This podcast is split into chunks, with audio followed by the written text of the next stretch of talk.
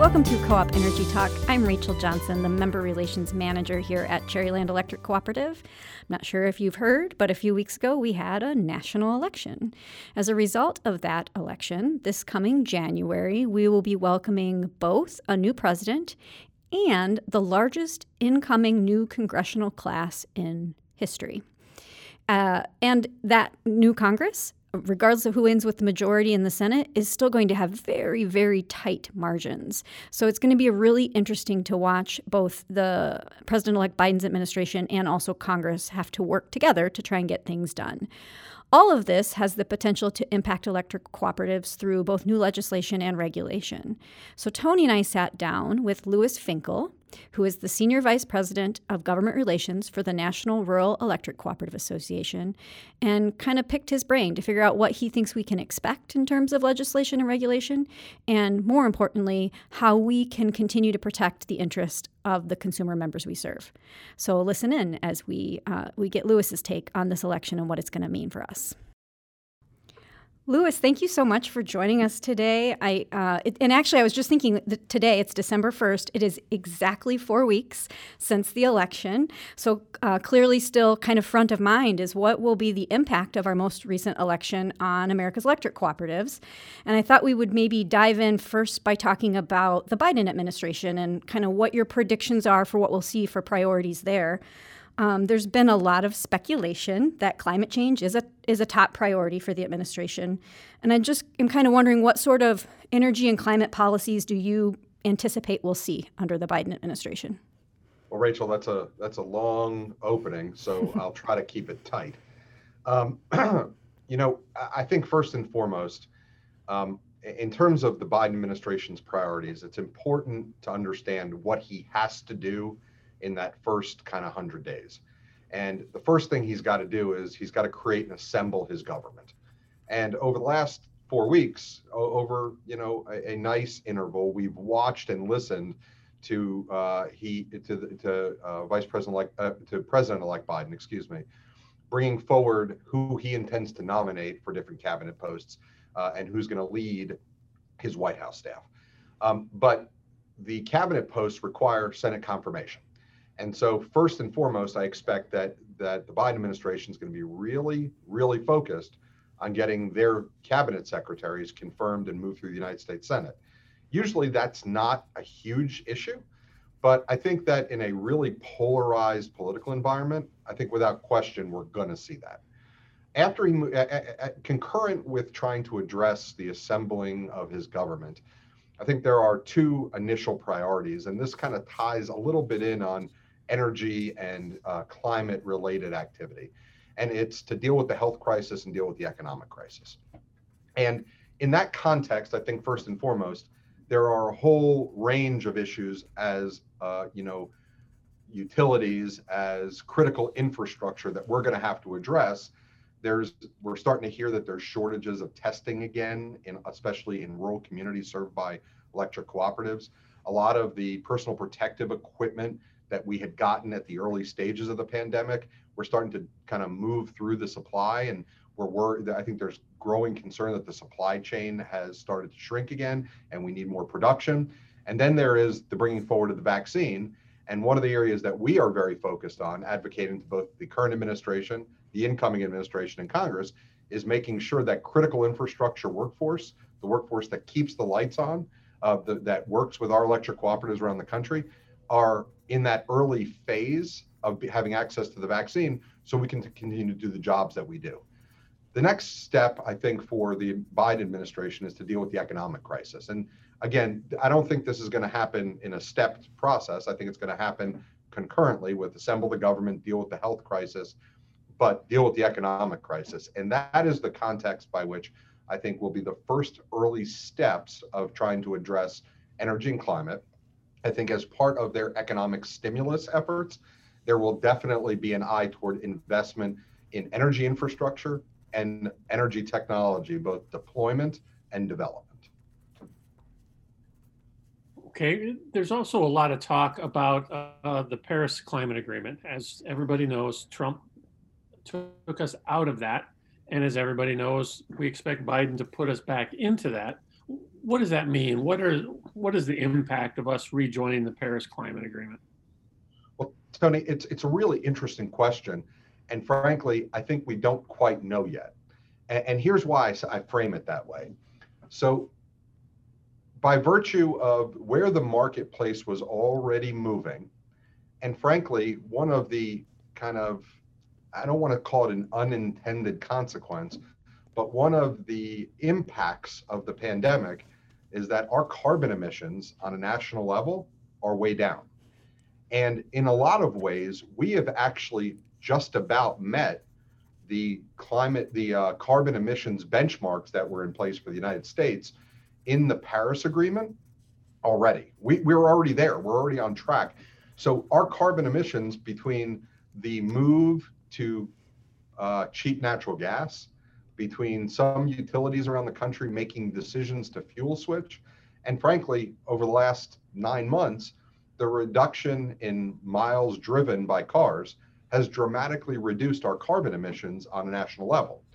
And so in a lot of ways, we've already hit those benchmarks. Now, where that becomes complicated is as we re-enter the Paris Agreement, does that reopen the conversation for them to have a refreshed Paris Agreement? And what they'll call it, I don't know, but will they go back, will international partners go back and say, okay, it looks like global carbon emissions by a lot of the participants are starting to come down.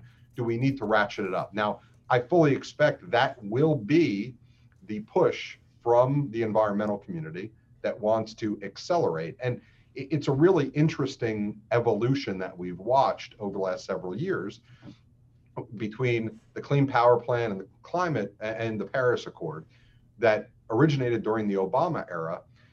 And Trump pulled us away from both of those. But we've already started meeting the benchmarks because the marketplace moved in that direction. The conversation was, let's reduce carbon emissions. Now the environmental community has kind of pivoted in a lot of ways to, let's move towards a zero carbon emissions economy by a date certain. And there's lots of different dates that get floated out there, 2035, 2050 being two of the more prominent ones.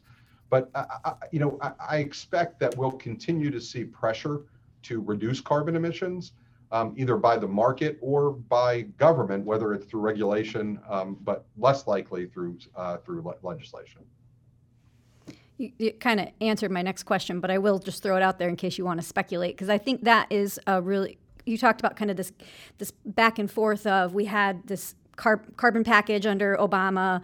Trump rolled back a lot of those regulations. Does Biden come in and just kind of reinstate the Obama era regulations, or do you see anything new that you think he would do with regulating carbon?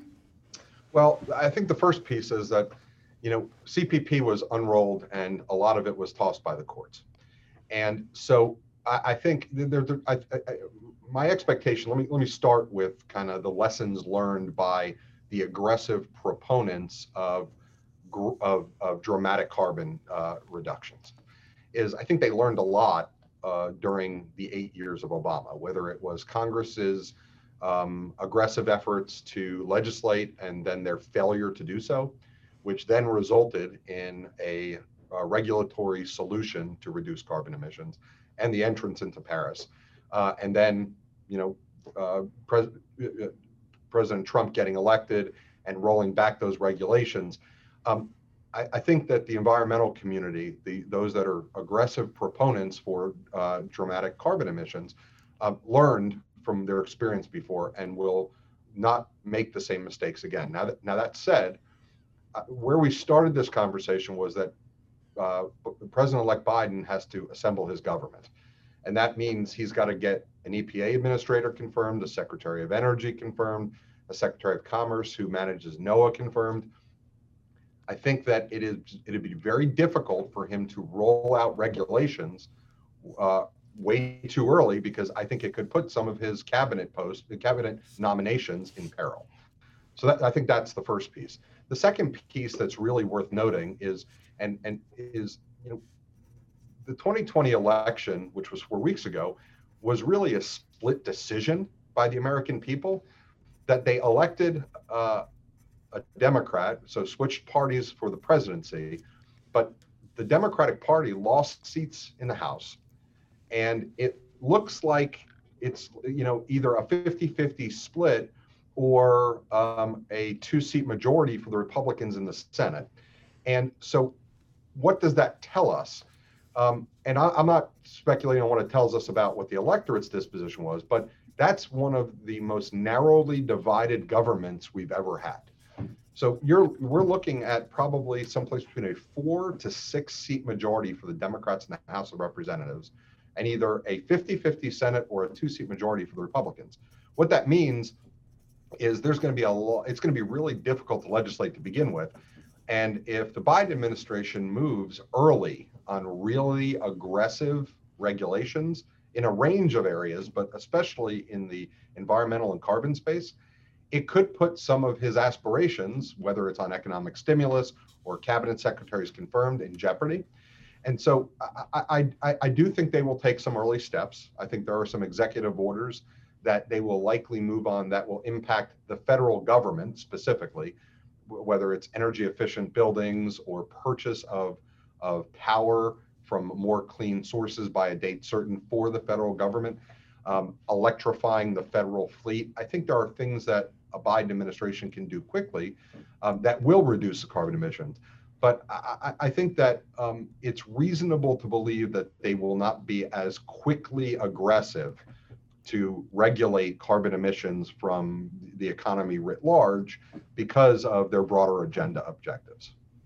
Yeah, that totally makes sense. And it kind of has a nice opportunity for us to transition to kind of looking at the incoming Congress. So you mentioned this already. We have a very narrow margins, no matter what happens with some of the remaining seats.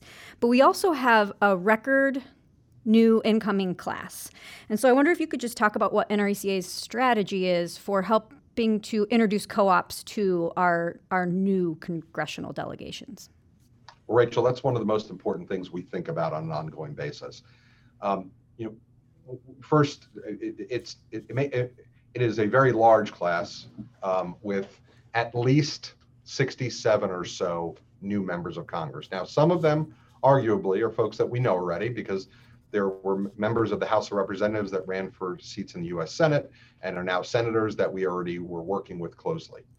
But for a lot of, especially these members of the House, this is their first time in federally elected office. And though some of them may have relationships with their co-ops in their communities by virtue of being a part of the community, being a member owner of a co-op, being in elected office at the local or state level, a lot of them really are going to need an introduction into who we are and what we stand for and what is most important to us. And so something that we as NRECA have worked with our members around the country and our statewides around the country on is a Co-op 101 presentation that we initiated probably 4 years ago and use every 2 years with a new class. And we've kind of gone back in and refined that Co-op 101 to be more relevant to the current dynamics we're in. But it's hard to do that right now. It used to just be that we would schedule an appointment, whether it was in the district office at home or in the congressional office in Washington, and we'd go in collectively as a group, NRECA with our member co-ops and our statewides with 8 or 10 people, introduce who we are and what we believe in to the members of Congress and start building that relationship. In this COVID virtual environment, it makes it a little more difficult. And so whereas we used to do a lot of that in January, we've gotten off to a start with it right now. As soon as the election ended, we started dialogue with our members around the country that are in these congressional seats where they have a newly elected member of Congress, or in these states where we have a new senator.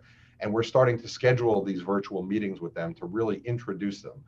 The most important piece is not for NRECA to be the kind of tip of the spear for those conversations. We will build the content, we will coordinate, we will be a part of the conversation. The critical piece of this is connecting our local cooperatives with their elected officials. It's building on that long history of our cooperatives engaging with our government to make sure we carry our voice and carry the voice of our community. So we are starting that now, and we will see through every single newly elected, hopefully before January, before they're seated. And if we haven't gotten to any of them, we surely will get to them before Inauguration Day on January 20th. And then we'll continue to engage with them and carry to them the important messages about what we care about and what is most important for our cooperatives to provide affordable, reliable power to the communities that they serve.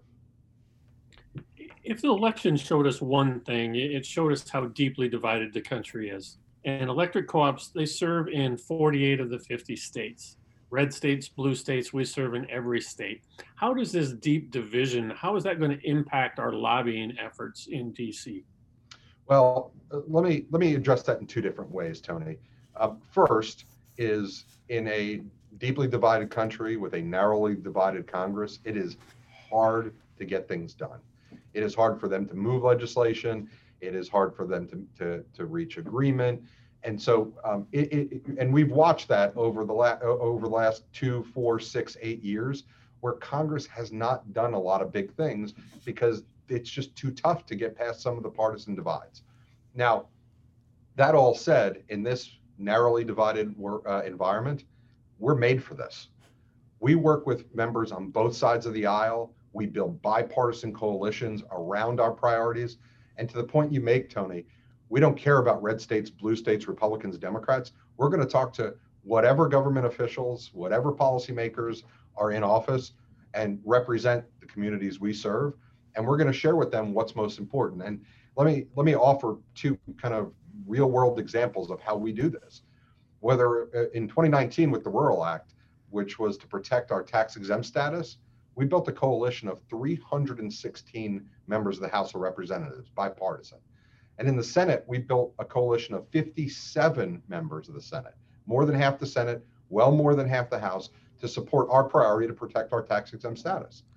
And in this calendar year, during our efforts to realize COVID relief, we've again built bipartisan coalitions with 100 or so members of the House that are bipartisan split, co-sponsoring our legislation to reprice our RUS debt. And we have a bipartisan coalition in the Senate. And that's our approach to this is to rise above the partisan divides, find common sense solutions to what is needed for our cooperatives to strive and thrive and serve the communities that we live in and that we provide power to, and not get caught up in the partisan rancor. Now, that said, even when you build these strong bipartisan coalitions, it's still hard to get things over the finish line. And it requires that sustained commitment to engagement and dialogue with our representatives in Congress to tell them why this is important and how it affects the communities we serve. I want to talk a little bit more about bipartisan opportunities, but first I'm going to put in a shameless plug for our Political Action Committee, ACRE, because it is a way that both our employees and our member owners can help us build those ongoing relationships.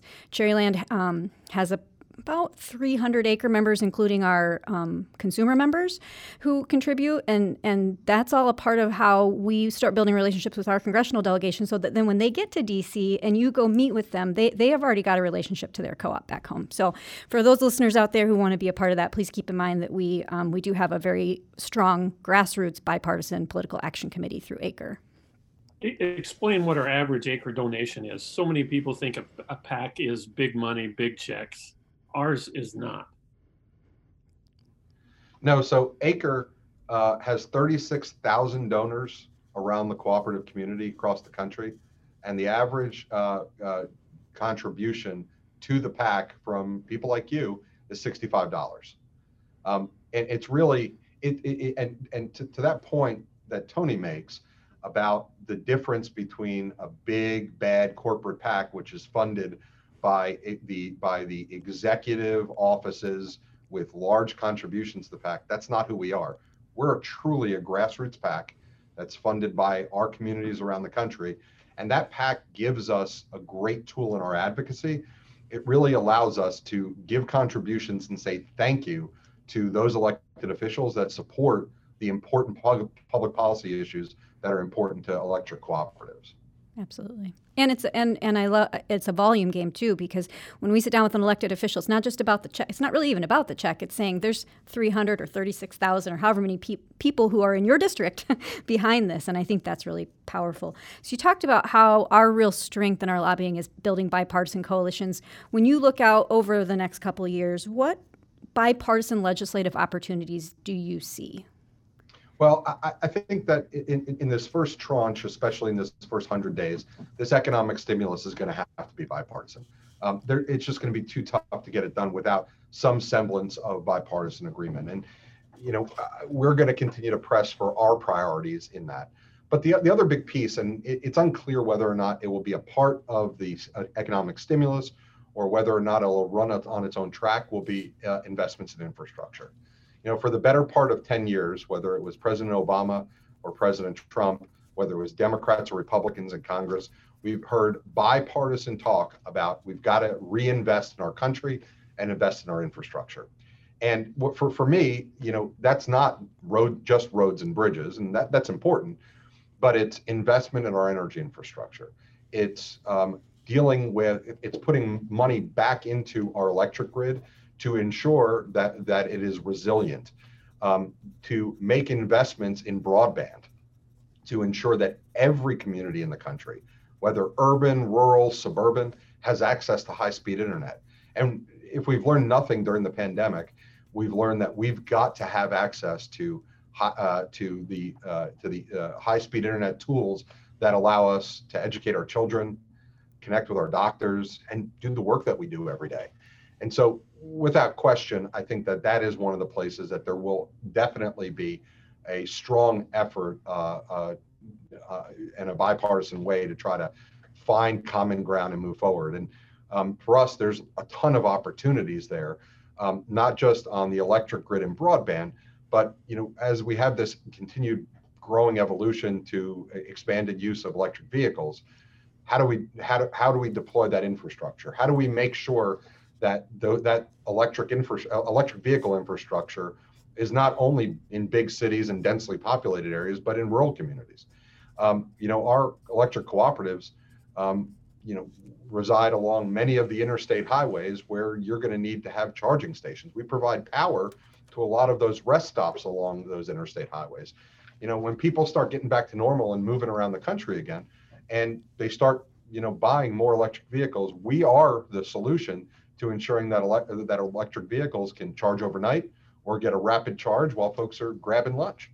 And so I think that there's great opportunities, and there's been bipartisan agreement legislation in both the House and the Senate that really allows us as electric cooperatives to tap into federal programs and start deploying that infrastructure to kind of accept and expand the footprint of electric vehicles, which is clearly being driven by a lot of consumer demand. Do you think the tax credits for EVs, electric vehicles, will be extended? Yeah, Tony, I think it's a great question. I think that as part of this conversation about deployment of cleaner energy sources and cleaner consumption, I think that whether it's electric vehicles or whether it's tax credits for wind and solar or expanding those credits and creating a tax structure for energy storage technologies and battery technologies, for utility scale or home storage, or even for carbon capture and sequestration, so we can continue to use coal and natural gas at virtual zero carbon emissions. I think there's going to be a sustained discussion about trying to either extend or expand those tax provisions as part of both an economic stimulus, economic expansion, as well as a push towards a cleaner energy economy, especially from the Biden administration and congressional Democrats. Yeah, it seems like there's something in there for both sides to agree on when you talk about all the above energy supply and EVs and renewables.